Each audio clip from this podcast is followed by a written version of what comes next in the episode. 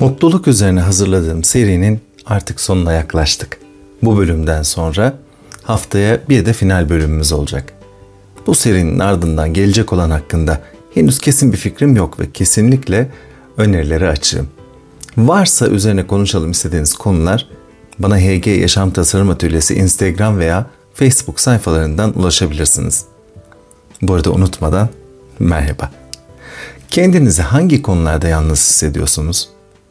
Sizden başka kimsenin anlamadığına veya yaşamadığına inandığınız neler var geçmiş veya bugününüzde? Belki haklılık payınız var. Kimse sizin birebir yaşadığınızı sizin gibi yaşamamış olabilir. Bunun olabilmesi için zaten aynı yerde, aynı anların üzerinden aynı hayatı hiçbir detayını değiştirmeden geçmiş olması gerekir. Halbuki bir tane daha yok sizden, benden, ondan. Aynı ailenin, aynı evin içinde dip dibe büyüyen kardeşler bile aynı olmuyor. Kendi yolunu, kendine özgü inanışları, reaksiyonları ve seçimleriyle yaşıyor. Öyle değil mi? Peki, bu düşünce yaşadıklarınızı daha zor, daha önemli, sizi ise daha yalnız mı hissettiriyor? Kişinin en derin acıyı, en büyük zorluğu, en çıkmaz durumları yaşadığına inanmasına literatürde mağduriyet deniyor. Kişi mağdur olduğuna inandıkça içinde bulunduğu döngünün ortasında sıkışıp kalıyor. Çünkü giderek yalnızlaşıyor ve yaşadığı sıkıntıları aşılmaz birer duvar haline geliyor. Adeta kendi dramasının baş kahramanı oluyor. Ve her kahraman gibi onun da yükleri gün geçtikçe ağırlaşıyor. Kendi yalnızlığımızdan çıkmaya ihtiyacımız var. Yaşadığımız zorlukları basitleştirip geride bırakmaya ihtiyacımız var. Aksi takdirde hayatla uyum sağlayamaz, ilerlememiz, gelişmemiz gereken yolda bizi yerimizde saydıran duygu ve düşünce çengellerine takılı kalır, bunların yarattığı mutsuzluktan bir türlü sıyrılamayız. Başka bir deyişle kendimizi acılar ve sıkıntılarla önemsemek yerine değerli olduğumuz, işe yaradığımız, yapabildiklerimiz ve yapabileceklerimizle önemsemeyi seçebiliriz.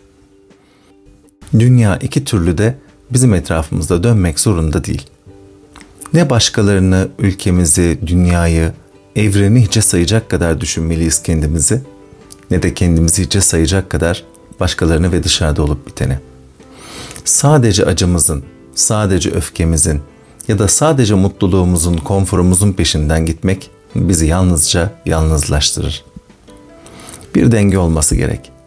Bizler evrenlerin içinde bir evrende, evrenin içinde bir gezegende, bir gezegenin minicik bir noktası kadar yer kaplıyoruz. Ama aynı zamanda kapladığımız yerde yaptığımız her seçim tüm evrenleri etkileyecek kadar kocaman bir yer kaplıyor. Bu yalnızlığın içinden çıkmanın en güzel yolu farklı olanın, iyi olanın, güzel olanın arayışı içinde olmak.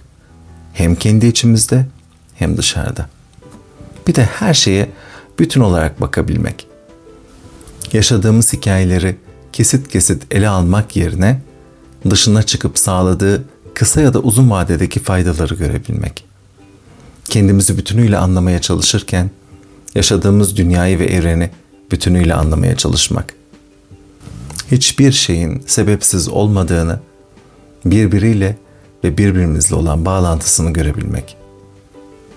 Bir sonraki buluşmamıza kadar eğer izlemediyseniz evrenin ve gezegenimizin oluşum hikayesini anlatan belgesellerden birini izlemenizi öneriyorum size.